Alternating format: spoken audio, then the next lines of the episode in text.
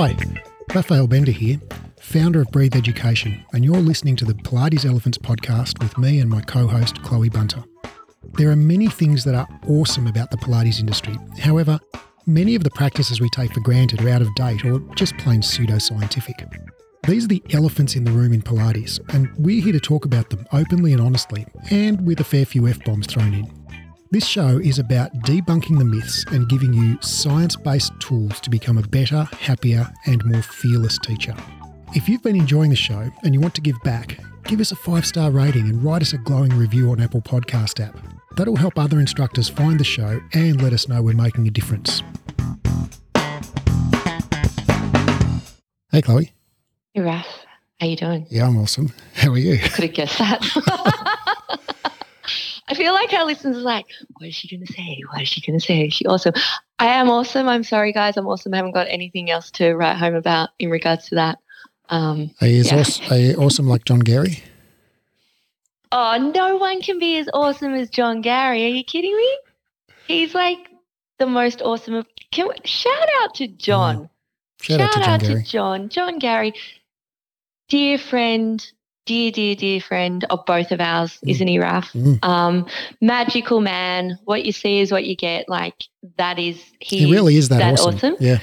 I know people are like, you know, and they meet him in real life and like, because I've, you know, I was lucky enough to go on tour with him the last time he was out in Oz. And people are like, whoa, face to face, you you really are. You know, what what you see on your YouTube, what you see on your John Garey TV, what you see on Insta. Yeah, that's, That's just how you. he is. Yeah. He's just cause he's he's authentic, he's Yeah. beautiful, he's uh, just freaking loves what he does, Mm. and it just oozes out of him. And he's just a really he's a beautiful human. Yeah. I just adore him. Mm. Yeah, grateful Me for his too. friendship. Mm, um, but this is this this is actually so shout out to shout out to John, and if And you're Mike. not following John, you should be, and Mike, his beautiful partner Mike, um, who I got to meet last time as well in real life, and he's yeah. He's just he's magic. Mm. But anyway, this is not what this is this this episode is, is actually about motor learning. Motor learning. Yeah. Motor learning. It's AKA fan- cueing. doing. Yeah. Or how AKA how people learn movement skills. Yeah. Turns out there's a fair bit of research in this area. We've done a we've done a show on it before. We have done it. So we've Yeah. done a show on cueing before, and we wanted to share with you this incredible interview, really incredible interview, um, an incredible resource. Mm. Um, Raf spoke with two of the preeminent researchers in this field in the world, Mm. um, professors Lewthwaite and Wulf. They're Uh, like the, they're like the yeah Gabby and Rebecca. Um, Gabby um, and Rebecca. Gabby Wulf and Rebecca Lewthwaite, both Doctor Gabby Wulf and Doctor Rebecca Lewthwaite. Um, kick ass Yeah. women, kick ass female researchers. and like These- together they've published like over 200 papers in this area. It's like these women are just they really really know their shit. They're in, like, I could, I, I mean, I have listened, and I will say, if you're listening, you're like, oh, no, I've listened to this before. Listen to it again. Listen again. No joke. I've listened to this myself and my team. We would have listened to this episode at least five times through from beginning to end Yeah. each. And I actually listen to it again every time I'm delivering um, content on specifically on cueing Yeah. and and motor learning. Uh, and every time I listen to it, I pull another gem out of it, another nuance, because because it's a it's a it's a big interview. Yeah. Uh, with with a lot of juicy detail. and and Gabby and Rebecca are like both just huge. You know, they've both got just huge knowledge and hugely deep and broad knowledge of um, you know motor learning, which is what the the, the academic um, yes, the academic term for you know what we in Pilates would call cueing.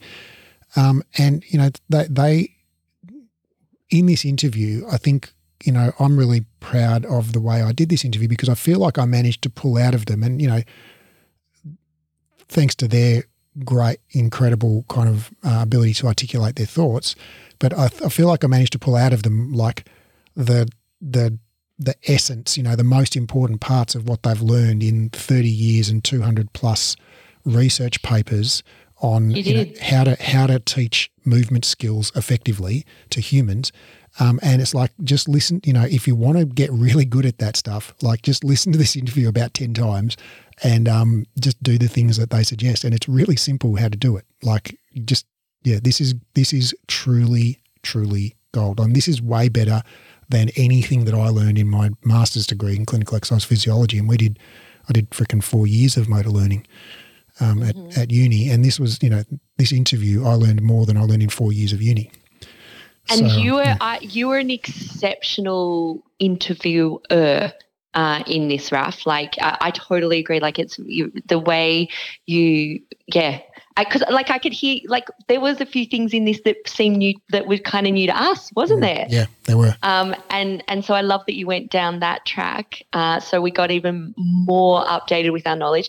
And there's a I, there's a great part in this interview that really always stands out for me when you talk to them about some specific research, and they both go, "Oh, wow, you've really read that."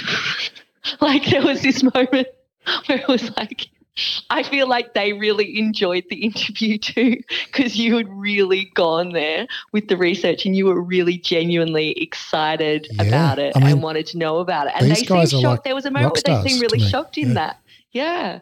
They're so awesome. I actually, I really dug. I'm like, that. I'm like the the the fan who's like bought all of the obscure, you know, B side, yes, you know, you outtakes, yeah. and knows, you know, oh, I know which guitar you recorded that on in Tokyo, sort of thing. Yes. Yeah, so that's kind of like uh, how I feel about these women's work because they just do mm. phenomenal research that has mm. really just in basically hugely influenced the whole world of uh, exercise science and motor learning, mm. and uh, like I just can't emphasize enough how awesome they are and, and what a great con- contribution they've made to you know the the state of knowledge in this area. And uh, I have in fact read just about all of their research, so um, it was such a pleasure to talk with them. Yeah, and it really comes across. I love mm. listening to this, and I will be having a sixth sixth listen to it again. I'm sure I'll just keep listening and listening. So yeah. Yeah. Well, enjoy. Good one, Raf. Thank you very much, Rebecca. Thank you very much, Gabby, for coming on. It's a pleasure to have you. Sure. Thank you very much for having us. Yeah, pleasure to be here. Um, is it possible? So, the first and biggest question, I guess, is is it actually possible to influence human learning through the timing, content, and mode of feedback? Or essentially, is, the, is there such a thing as teaching?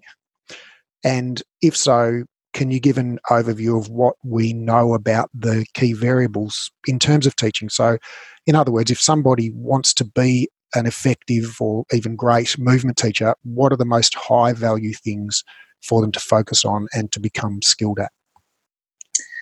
Yeah, very important question. And I actually think this may, may be a lead in to, to talking a little about our optimal theory because that's based on pretty uh, extensive reviewing of multiple literatures to wind up with three factors um, that identify factors that we see can uh, help optimize or, or enhance learning and performance. Um, autonomy support, meaning support for the sense of personal agency of that learner. Um, enhanced expectations of positive experiences or outcomes, and an external focus of attention or concentration on the movement effect one wants to produce. Um, so if you focused on those three areas at the time in which someone is practicing a task, um, what you are probably doing is providing um, a rewarding experience to the learner, um, autonomy support, and enhance expectations of personal experience act to produce a sense of re- anticipation of reward. And that actually um, influences the release of dopamine in the brain. And when dopamine is paired with practice, you get um, more consolidated memory, um, and more success in the performance of the activity. And then the external focus of attention through you know over 200 studies um, suggests that when we influence pe- people or people influence themselves to think about what it is they're trying to accomplish a target um, an external goal um, they can more efficiently perform it. So yeah if i perhaps could, if i may add some practical examples perhaps um, I think it's fair to say that most instructors probably have a tendency to give a little bit too much feedback, too much corrective feedback. Um, and sometimes they tend to take, you know, good performances for granted. Um, so I think there are many things a teacher can do to really facilitate learning. Um, for example, in terms of providing support for the learner's um, need to feel autonomous, they could, you know, ask the learner when they want to have feedback. Um, they could ask them mm, how they th- think they did. Um, they should also ask them about what their goals are. Um, and if they give feedback, they should do so in a kind of respectful manner. Um, the type of language um, people use really matters. Um, in terms of enhancing expectancies, um, I think it's really important that teachers highlight good performances. Um, um, they could also comment simply on improvement. Sometimes people don't realize, you know, how much they have actually improved over the, I don't know, weeks or month of training. Um, and it's also okay to sometimes just disregard mistakes and, um, you know, perhaps focus more on the the good things. And lastly, um, in terms of the external focus, Rebecca mentioned, um, really important to try to, you know, or to not refer to body movements, um, because we know, like she said, from many, many studies that that is really detrimental. So feedback should ideally um, promote an external focus of attention on the intended task goal um, you know, one thing I found in in particularly in um, the clinical realm is that um, the language of body parts and body movements is so strongly part of the culture that it can be a little daunting to think there might be another way to describe things, but you can separate how you might describe a movement, such as first the feet move and then the elbow, that's a description of a movement. And to convert that into an instruction. And there you avoid the discussion of body parts. So you might say, um, aim at the bullseye. So it's related to the effect of the movement. So description does not equal instruction or feedback. And, and I think the faster people move to the what you would optimize for instruction, even in their descriptions, the better off they're going to be and the learner's going to be. It won't be confused. Wow, there's there's so much in there that I want to dig into more deeply. Firstly, I would just like to ask uh, Rebecca because I understand that your specialty you come more from the psychological side of things, uh, whereas mm-hmm. Gabby, you've come more from the uh, attentional focus um, approach. Am I mm-hmm. correct in that?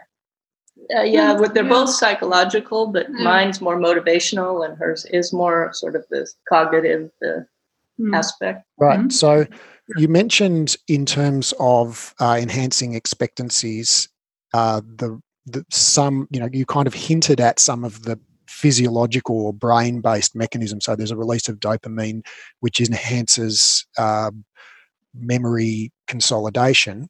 And there are a bunch of other kind of physiological things that you have written about in terms of the the mechanism for how uh, enhanced expectancies or people basically expecting to succeed you know is beneficial and so for instance different um, physically separate brain regions coordinate more effectively and there are physical uh, connections made between neurons in the brain um, that are facilitated by that process. But is there also just a, a motivational uh, aspect to it? Like if you think you're going to succeed or you feel like you are succeeding, you're more likely to keep practicing and more likely to feel good about the process and just like, you know, in, in, you're going to spend more time practicing? I think there is that. Um, but I also think motivation is transduced into those physiological signals that consolidate the memory.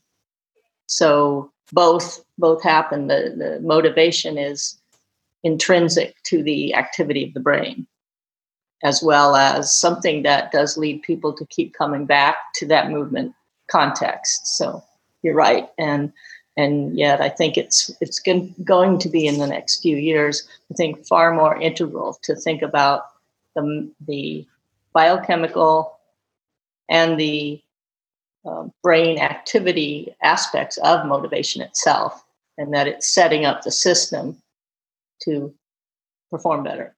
Right. So there's a kind of a virtuous cycle there where if you're more motivated, not only do you practice more, but your practice is more effective. Exactly. Wow. Exactly.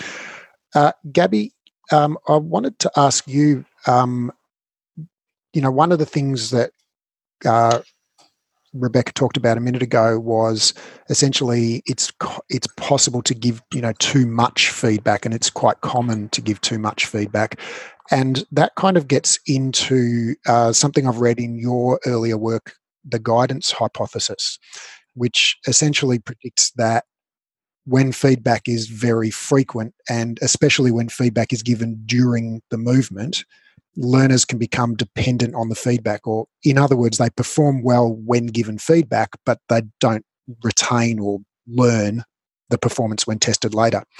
So, can you talk us through the? I mean, it, so firstly, is that still a relevant uh, concept? Uh, and if so, can you talk us through the guidance hypothesis? And most importantly, what it what it tells us about the timing and frequency feedback? Um, you know, the guidance idea is a pretty old concept. I mean, it was first proposed in 1984, and uh, many studies have been done. And like you said, they have demonstrated that people um, learn better, you know, when they get less feedback or feedback is delayed and so forth. Um, you know, I'm I have distanced myself a little bit from that concept um, simply because I think it, most studies were um, in this context were done, um, you know, in the laboratory, obviously, but they use typical lab tasks, um, tasks where people tended to become dependent on the feedback, and so yes, I'm sure people did become dependent on it in those situations, but you know, when you look at more complex skills, um, you know that we have used more in the last few years. I think it's not so much a dependency issue that makes people learn less effectively when they get a lot of feedback. Um, it's also the fact that feedback often in experiments tends to induce an internal focus of attention. And we've actually found that if you say reword the feedback the same feedback essentially but you um, word it in a way that it promotes more of an external focus, more is actually better. so that completely, you know, contradicts the, the guidance hypothesis. So I think the attention focus plays a, an important role there. Right. So the earlier research that seemed to suggest that less frequent feedback was better was uh, possibly just an artifact of they were using internal um, sort of focused instructions and so the less of that you get, the better you perform. Whereas when you flip that to an external focus, the more you get, the better you perform. Exactly. Yeah, exactly. I think there's also an element kind of alluded to, which is feedback has motiva- motivational properties. And it's not a neutral, you know, here's the deviation from the target. Mm-hmm. It, it really says, you're doing well, okay, keep going. Or you're not doing so well. So, uh, you know, you find a way to sort of save face. And so, very often, people don't want or don't need the feedback frequency because they know by that time what's what's wrong, what what they could adjust. And so sometimes there's even an irritation factor as somebody is giving unwanted feedback. Right. But if someone wants it, then they're sort of in a state of readiness to figure out what they want to try to adjust next. Right. So that that that poses a, a question, which is the last one I'd like to ask to kind of dig into your opening kind of uh, response, which is: Is there a place for pointing out what someone's doing wrong? You know, if if they're asking, for instance, say, "Oh, you know, what am I doing wrong?" Or should we always just catch them doing things right and reinforce those? No, I absolutely think there's a place to let them know, you know, what could be improved upon. Um, and people obviously want to learn. They want to know, you know, what they could do differently to make their performance better.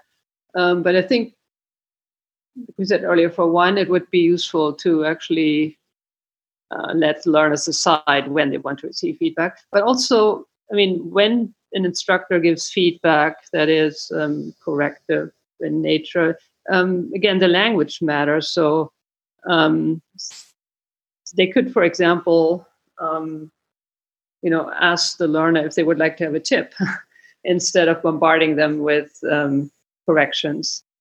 Um, and also, if they've set it up so that along the line they're providing opportunities to say, "Yeah, I want some more of that," or "I want to see that demonstration again." If they've done that collaborative setup well, then um, if there's a need, and some once in a while there will be a need where someone is, made, say, performing something in a way that could be harmful, that would be a great time to say that's not the moment of choice I need to provide. So you could say, if I could give you a tip, we want to avoid, you know, hurting your elbow. So it, it, it, it most people have found, and we found in you know the research that this works best. Some technique works best. So I, I think if you really boil it down to creating a collaborative environment and asking for their input, what do you think was off there? And they'll tell you. Um, and most of the time they will tell you, even though we tend not to have asked, so we don't know what they know, but they do oftentimes know that. And so um, once you've set it up like that and you have a need to provide specific feedback, um, then you do it. You say, I, I want to avoid um, hurting your elbow, so uh, you might want to try it this way. So, where's the balance point between, you know, kind of assuming, you know, safety considerations aside, where's the balance point between letting someone essentially kind of muddle through and, and figure it out um, and, you know, letting them and, you know, reinforcing when when they happen to get it right. And between that and at the other ex- other end of the continuum maybe you know telling them oh you need to change this you need to change this. I think one key to the balance is are you establishing early success? So if they're struggling to find the early success that's when you jump in and say what about if you tried it this way? How would that work? And mm-hmm. then they do and then they succeed a little better because that's an expert's tip. And so that would be a good time to to jump in. But if you're trying to establish um, a situation where you're pairing rewarding things with their practice, and you're looking for opportunities to create a, a perception of early success, which might mean you define the task in a very liberal way at first, and then say, well, you're, you're getting too good at that. Maybe we should up the ante a bit. And then you start to, to work on defining it even more uh, critically. So I think that's a key. It's not challenge, it's early success plus challenge is what you're trying to go for. So that helps establish kind of that place where you um, feel the need or you don't feel the need to. Right. So it's it's partly about the way in which you guide them through or focus them on the goal and you know def- or how you define the goal essentially. If you say okay success looks like this very easy you know low bar essentially hey great you you did that really well. Look at all the things you did right. And then you, now let's make it a little bit more challenging by you know adding these extra elements or making the target a bit smaller or whatever it might be. And that way you get to build the challenge plus give them that early experience of efficacy. Yes. And I think, you know, sort of older models thinking about motor learning focused on the word challenge, effortful activity. But really, it's success and challenge that we're finding makes a difference. Hmm. so, yeah, I think that's exactly there. So we've established. So to zoom out again, we've established, or you've you've established these three sort of key uh, elements of effective feedback, which are a support for the learner's autonomy, so engaging in a collaborative process where they feel a sense of agency or they you know, feel like they have some control or choice in the process. Uh, enhancing expect- expectancy, so um, uh, enabling or facilitating them to expect success and experience success, and then an uh, an external focus of attention. You know, focusing their attention on a point outside their body that is related to the outcome of the movement. So, in those three broad kind of uh, categories, can you give examples of how you would apply that within, say, um, a rehabilitation context? Okay. So, let's say that uh, we were working on a, a very foundational activity sit to stand. Somebody just had a stroke, for example, and you're trying to help them regain the ability to get up. So you might, I'll, I'll, uh, I'll give you a little scenario and then I'll break it down as to what reflected what. But you might say, okay, let's check it out. See if you can get up out of this chair and grab the water bottle from me. So push your shoes through the floor. Good. How many seconds do you think it will take you to do that? Yeah, five seconds. Okay. So give it a go when you're ready. And then how many seconds this time?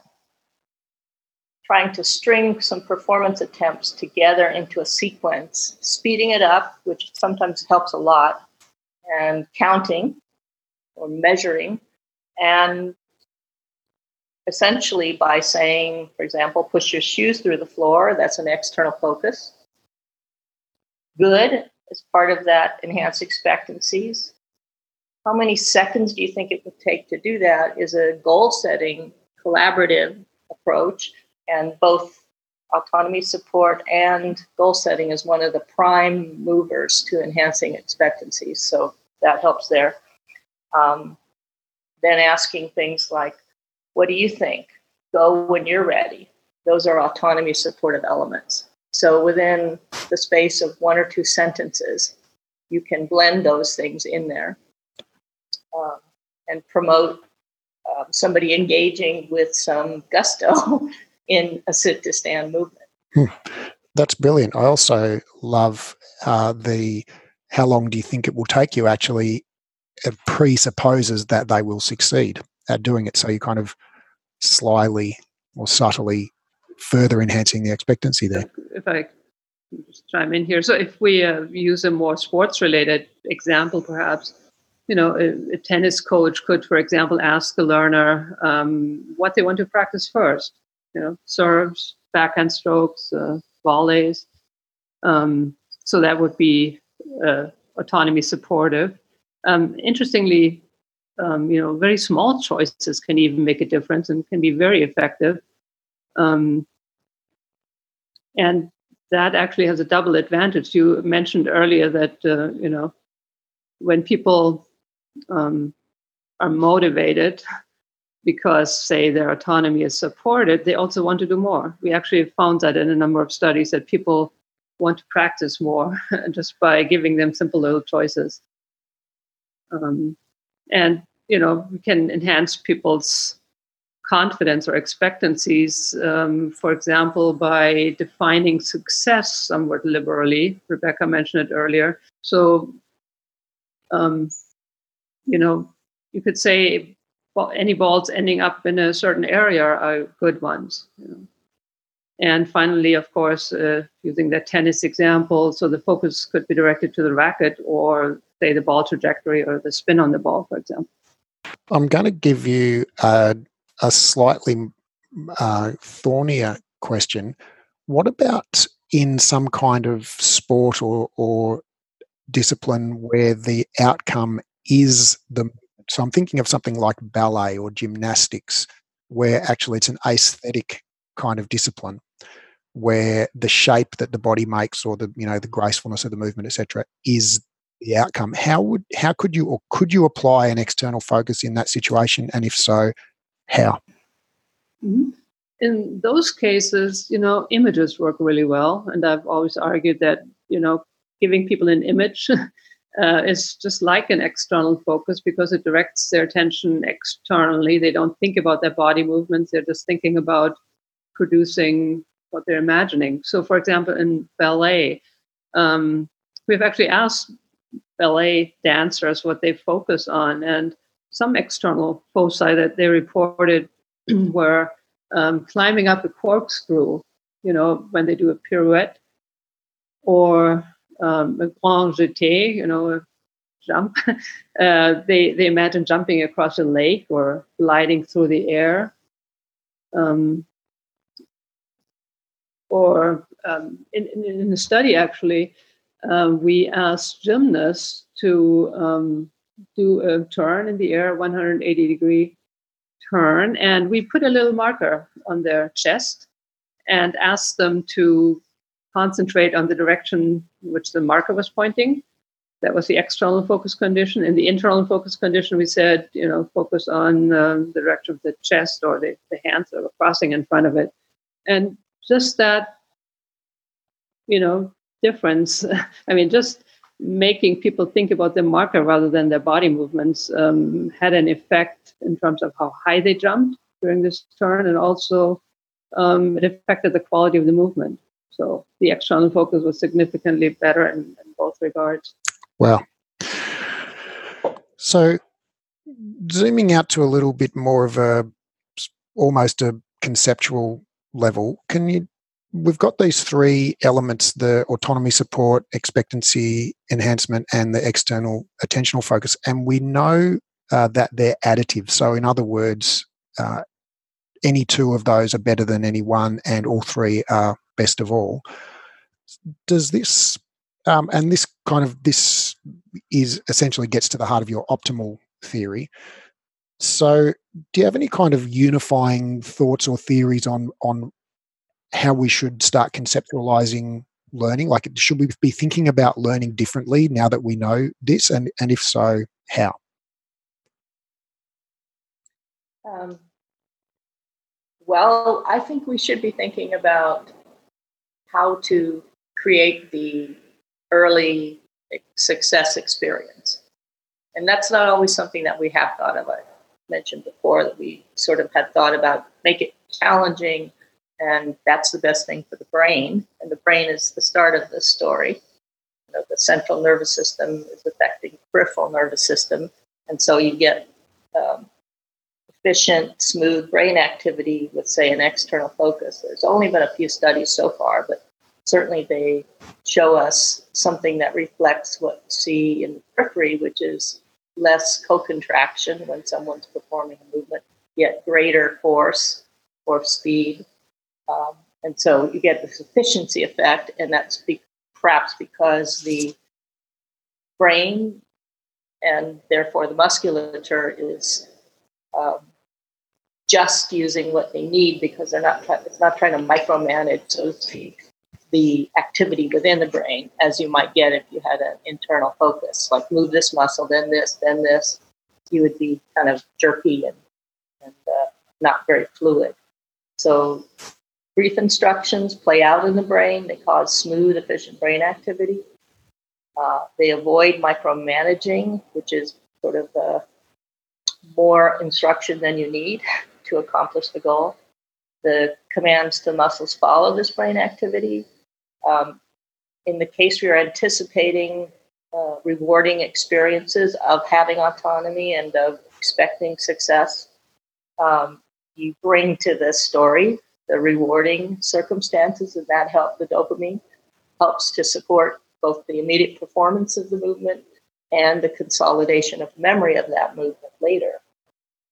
Um, and that could, the rewarding kinds of things could be anything from social um, reward to monitor to welcome performance improvement. And performance improvement itself is, of course, rewarding to most people who kind of engage in this. And when you pair it in time, that dopamine burst due to the reward with the motor practice, you get this amplification and the, the sort of structure and functional connections of the brain are promoted. And that's probably why you get this efficiency of movement. Is is there any research that you're aware of, Rebecca or Gabby, that because you've talked about dopamine quite a bit, and is is there any research that just looks at uh, just making it, the practice fun, you know, like, but not necessarily in relation to a sense of achievement or any of those other things that you've been talking about. It's just like maybe if the instructor was, you know, telling funny stories or you know some other you know there was a social engagement as part of the learning.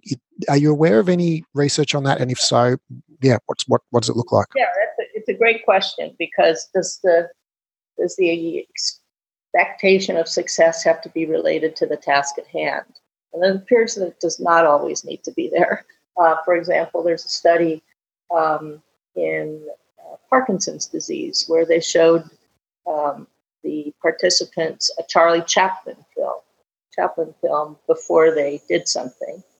There are um, a few studies coming out in the video gaming literature that suggest that making something just fun, you know, exciting, novel, and other aspects uh, that are also rewarding to the system that can help performance.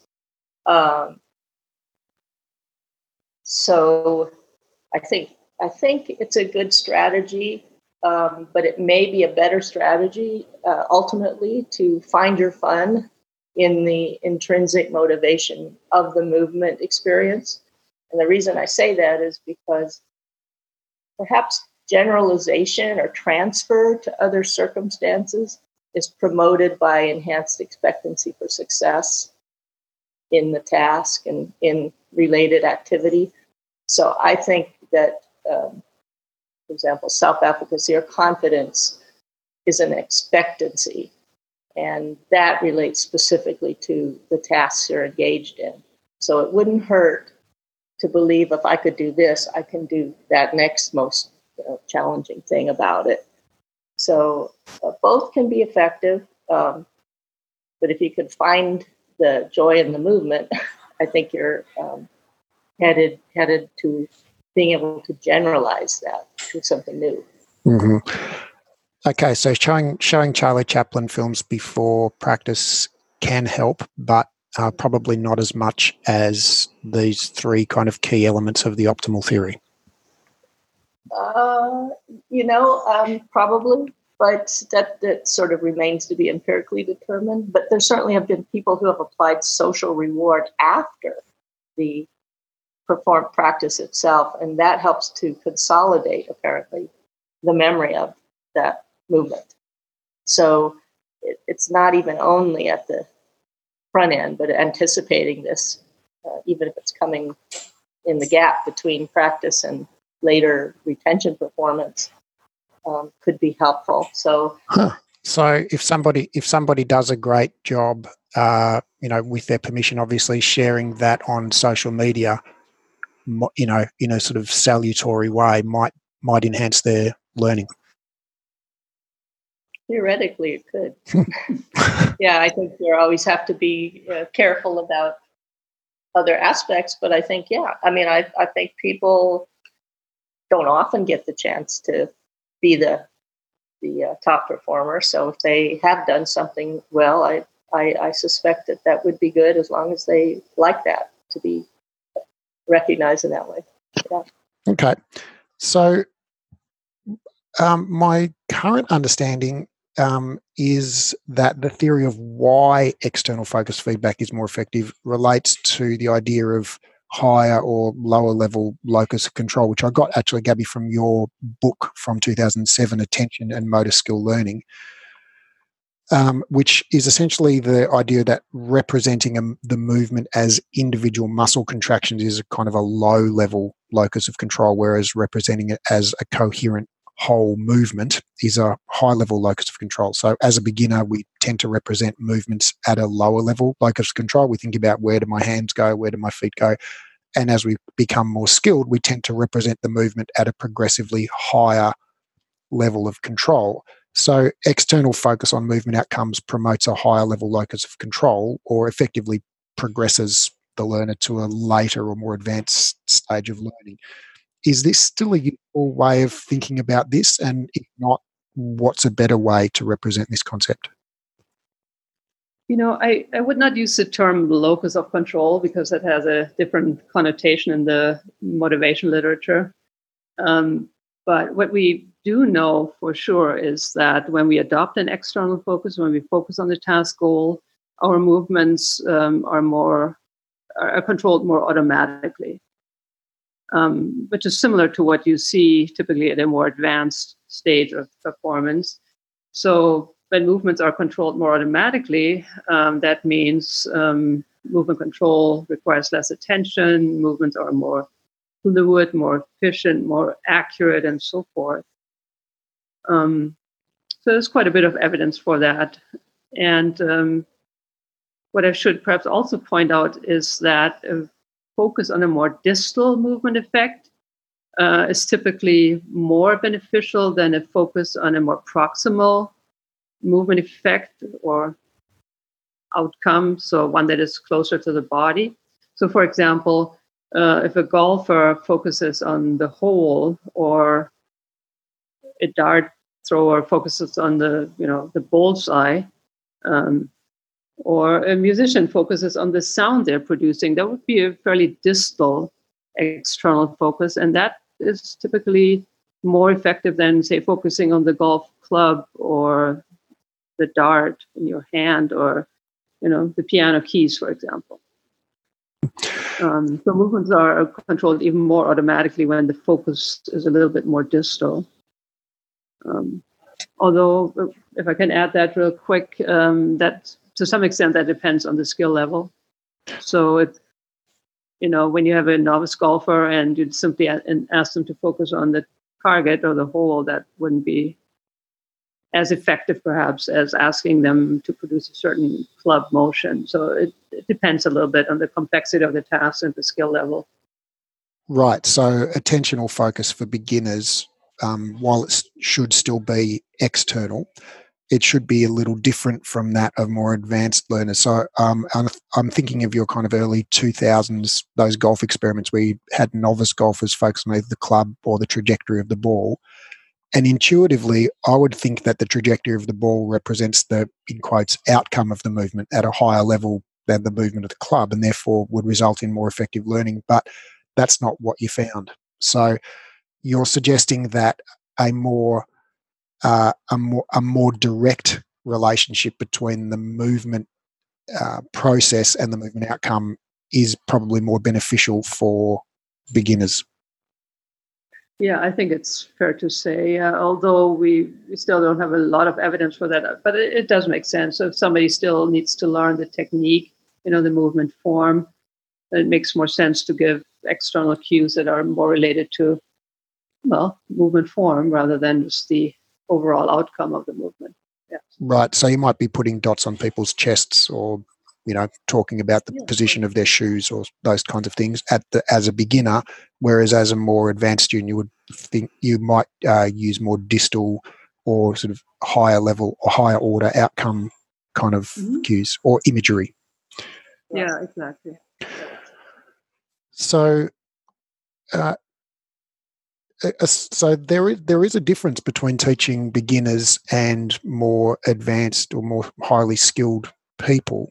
And are there any other, you know, to what extent, if at all, are are are there other differences? So, for instance, in relation to f- feedback frequency that we talked about before, is that something that, as a general rule, you would give differently between um, a beginner and more advanced student, or how would you vary any of these parameters, um, if at all, for beginners or more advanced students?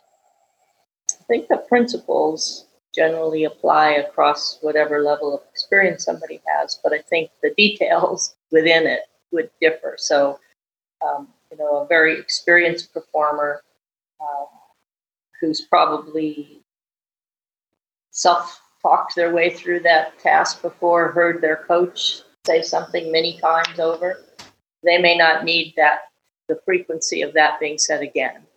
Um, whereas the beginner, let's kind of go to that golf example, maybe they need to hear more frequently uh, strike the ball with the club face straight. So that's an external cue. That's not the same cue that the experienced golfer would use at all. It might be um, hit that spot on the green in order for the ball to roll toward the cup. So more distal, etc. So they're both external, but they're of a different level and different proximal distal relationship. And I think the performance, the uh, motivational aspects may just differ in, in the details. Um, and maybe there's a whole lot more collaboration with the experienced performer, but there still could be some with an inexperienced performer. So I, I think it's really, and it's interesting because we, we decided that we would not uh, include some of these ways in which you produce autonomy support or expectancy, etc., within the body of the theory itself. We just said, get to that place. And it's going to differ in how you choose to get to that place depending upon the uh, sensitivities of your performer, the experience of the performer, the skill of your performer, um, their prior experiences. So that part is going to vary. It's going to be customized. But uh, still want to do something in that category to, to help bring out their, their optimized motor system. Right. So essentially, we're, we're applying those three principles of autonomy, expectancy, and external focus right the way through somebody's skill progression. But the detail of how we do that is going to vary between people and also as people's learning becomes you know progressively more skilled uh, we will bring that for instance bring their attentional focus to a, a more distal or higher order outcome and possibly um, you know they will have increased autonomy in their practice because they have more um, more actual you know, more experience essentially and more uh, more agency to direct their own learning. Right. Very good. And I think, uh, you know, on the autonomy support side, we certainly have had uh, studies that show that young children respond very well to autonomy. It's as important to them as it might be to an experienced performer, but you're going to do it in ways. So, one one tip to talk about is to make sure your choices are between two good choices, not a good and a bad. So sometimes where people start off attempting to apply these is they give a lot of autonomy to somebody, but maybe they would be best to say, well, we're going to work on these two exercises or these two activities today anyway. They are both good, they're both going to be helpful. Which one? Right. Rather than rather than just saying what would you like to work on today because maybe the person doesn't have the task maturity to make a, a useful decision for themselves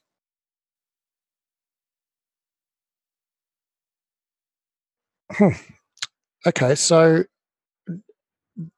i have a, a, a, question which came from a student um, which actually got me very interested and i've done a bit of digging into your literature which is so we talk we've talked a lot about the the value and it seems you know from hundreds of studies that externally focused instructions and feedback are more useful than internally focused instructions and feedback but is is is there a play uh, is there a for, for many of the studies that I, I've looked at, the internal feedback condition seemed to be pretty similar to the control condition. So, in other words, it didn't seem to harm performance significantly, but it just didn't help performance. Is is am I reading that correctly? And if so, could you you know could you comment on that? Like, do people do you think that people sort of naturally adopt an internal focus? So when we give them an internal focus instruction, we're not really changing anything, or is there some other kind of explanation for that? Mm-hmm. I, th- I, think you're right. I mean, most studies that used uh, all three conditions internal, external focus, and a control condition they found that um, internal focus and control conditions result in similar performance or learning.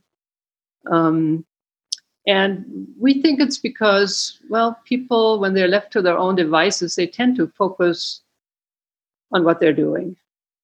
So you can call that an internal focus. Actually, we have asked people in some studies what they focused on, and it turned out that in many cases they did focus on their body movements. Um, you know, when, when people perform studies in the lab, for example, or elsewhere where there's a, you know somebody else watching, for example, they they tend to become self-conscious. They focus on the self, and that, as we know from many studies, is, is detrimental.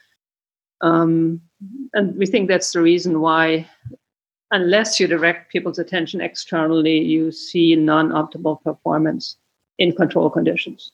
One thing that seems to be the case is um, we can't tell because of the just total preponderance of internal feedback, internal cues that you know therapists, instructors, coaches, teachers give. Mm-hmm. People may simply be modeling what they've heard, and so to say that it's the natural state, we can't say. Mm-hmm. And in fact, you know, I, I always think about this the circumstance of um,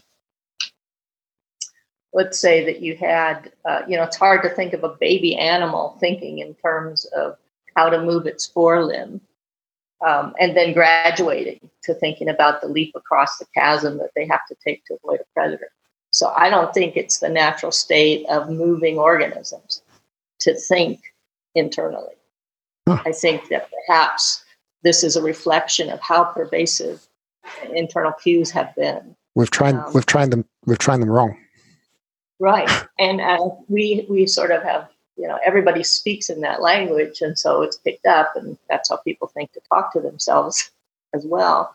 But the other interesting thing will be as we look into the future, uh, there are a number of studies that have looked at you know what kind of uh, internal or external focus of attention do coaches give, do therapists give, etc. And as it progresses in time, I think that we'll see fewer people giving internal cues because they'll become more aware of the evidence. So that will also indicate that wasn't necessarily the natural state of the organism. Mm-hmm.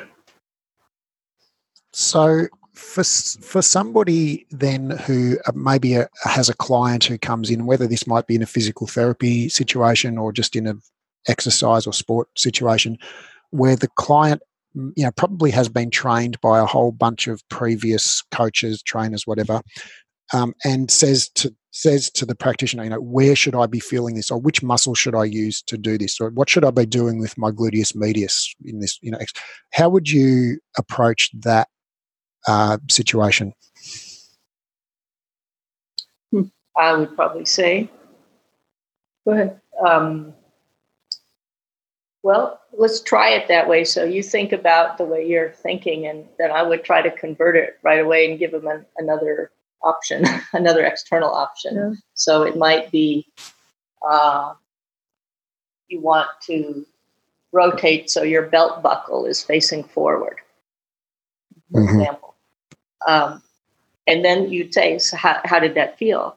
And I, I don't have too many circumstances in working with uh, therapists and their patients where they will say that wasn't that didn't feel better, mm-hmm. didn't do better, mm-hmm. and they use, use an external focus.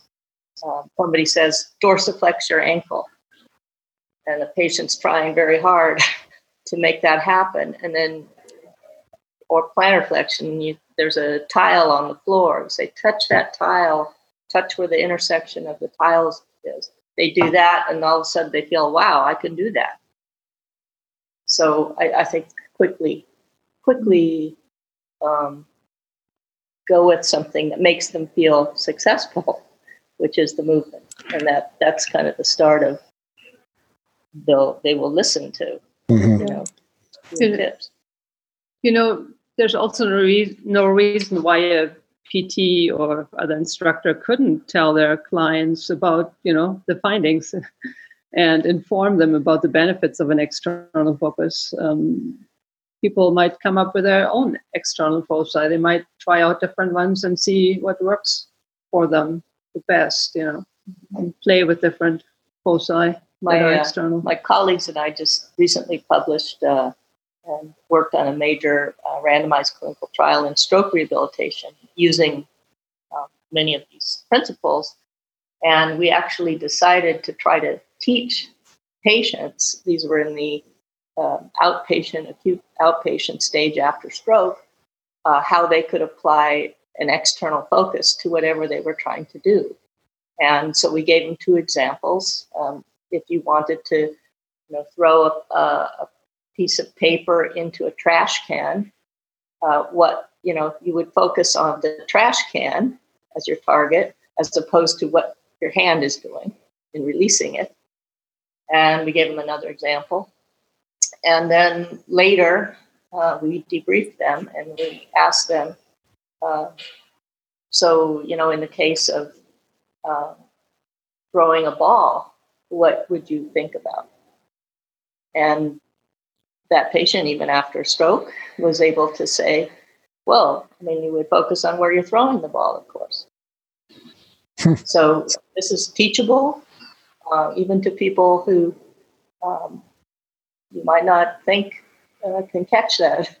So uh, I think that is worth a try because it really, uh, if they're all of their movement system is affected, this can be helpful. Hmm. And that I, I love that experiment because it's uh, generalized and you used an implicit teaching strategy. Um, so that's that's that's a really elegant little experiment.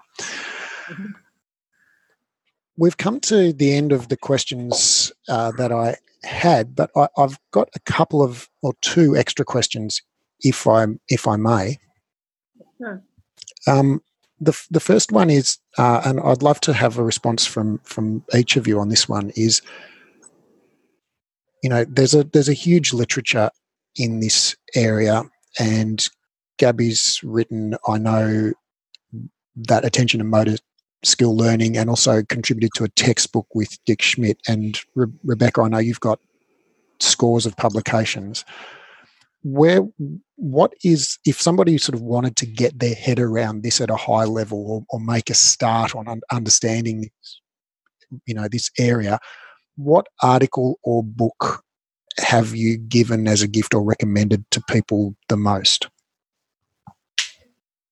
well, that's an interesting question. First of all, I'm impressed by what you've read. Apparently, you it's very impressive how well you know the literature. But um, yeah, you're right. This textbook um, that was originally published by Dick Schmidt and now just came out recently. Um, in that textbook, I, um, you know, talk about the optimal theory, of course, and I try to make it digestible and understandable for people. So that would be a good resource, I guess. Um, Another thing is that we do have a website, um, oh, yeah. Optimalmotorlearning.com, and we have a lot of publications and other things listed there and and connected there. If they're ambitious, I say read the original yeah. Wulf and Lewthwaite um, 2016 theory paper. We have a brief theory paper, and I'm actually working on an, a clinical optimal paper right now.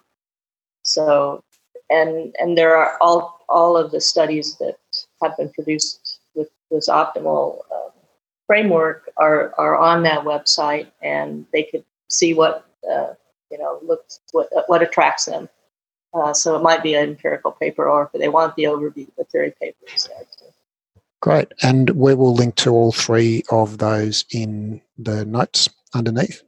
Finally, uh, we're living in this uh, in a I think a cultural environment. I agree with what you've said Becca, that uh, I think we've essentially just developed a culture amongst physical therapists and fitness trainers and sports trainers of talking about in, internal focus cues. And I think change is definitely needed. And, uh, you know, you two are spearheading that in terms of research.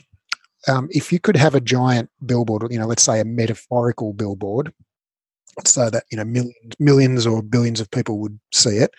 You know, what would you put on it?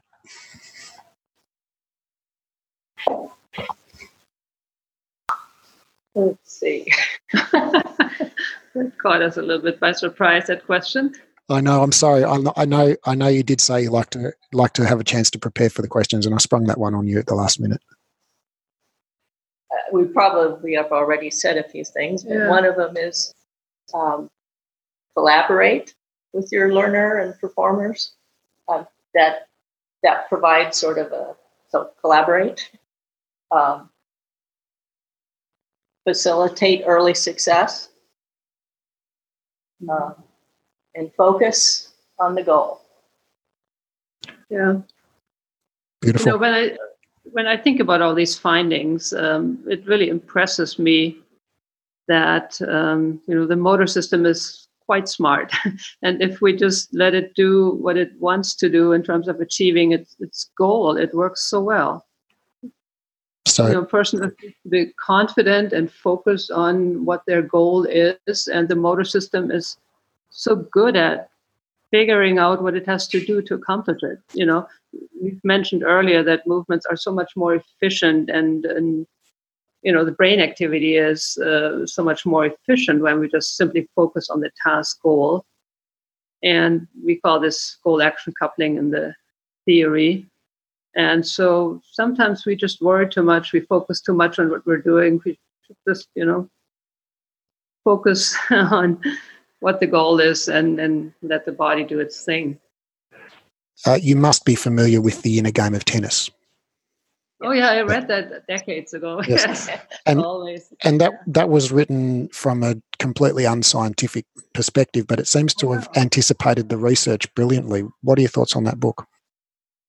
Oh, it's been I don't know how many decades, but I found it fascinating when I read it as a student. I think uh, yeah, hadn't I, thought about it in a long time. I think many people have have intuitively uncovered a number of these factors. Mm. Um, I think what we've learned with the advent of neuroscience is this issue of, of pairing in time these good things with practice. Mm-hmm. So I think people have have got it right a lot. Um, and the external focus is, is sort of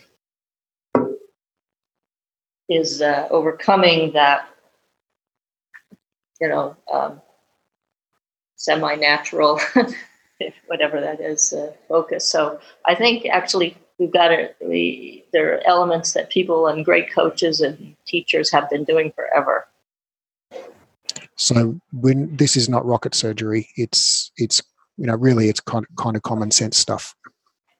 It is, but I also think we're kind of in, entering a, a, new age of integrative movement science, mm-hmm. bringing you know thoughts and brain activity and muscle activity and performance, etc., together. Hmm.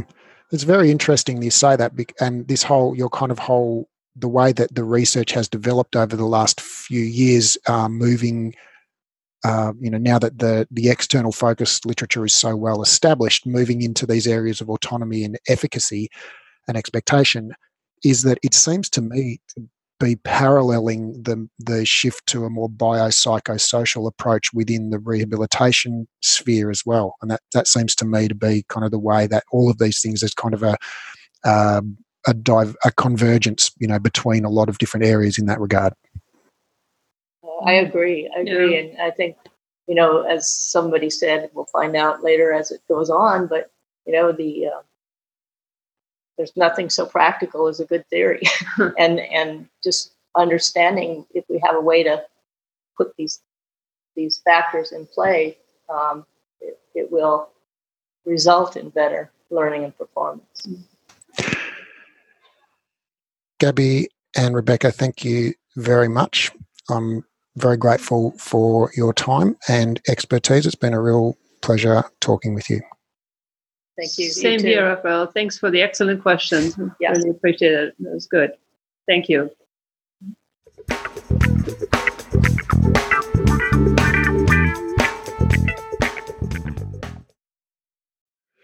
After two exercise science degrees and over a decade and a half of reading research daily, I've condensed all the current science on rehab into a program called the Clinical Exercise Specialist Rehabilitation.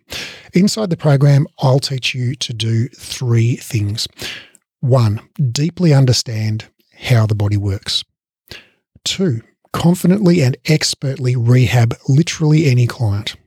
And three, get results for your clients. So ultimately, your clients tell their friends, and you become known as the go to expert in your area. This program is completely unlike any education you've done before, even if you've studied with us before, because of the way we've built the learning design. It's an online, flexible, skill based learning program, which means you keep doing the skills under supervision until you're good at them. It's more of a mentorship model than a traditional course model. So rather than rushing through the content and having sort of one go at everything, you actually just practice live and we give you feedback and guidance and we dialogue and explore concepts together until you're highly skilled and confident. We just keep working the material until you get it. It's not rushed at all. It's not about ticking off the content. It's about engaging, practicing and applying it until you own it. This is a life changing program, not some weekend certification. I've put my heart and soul into building this, and I can't wait to share it with you and help you discover your genius for anatomy and rehab. Now, because of the highly interactive nature of this program, we're only taking on 12 students worldwide. The program starts on March the 1st, and the first 12 qualified people to apply will be allowed to enrol. So if you're interested in learning more, click the link in the show notes and download the course guide or go to breathe-education.com and click on the clinical certification menu in uh, link in the top menu. That's breathe-education.com and click on the clinical certification link in the top menu.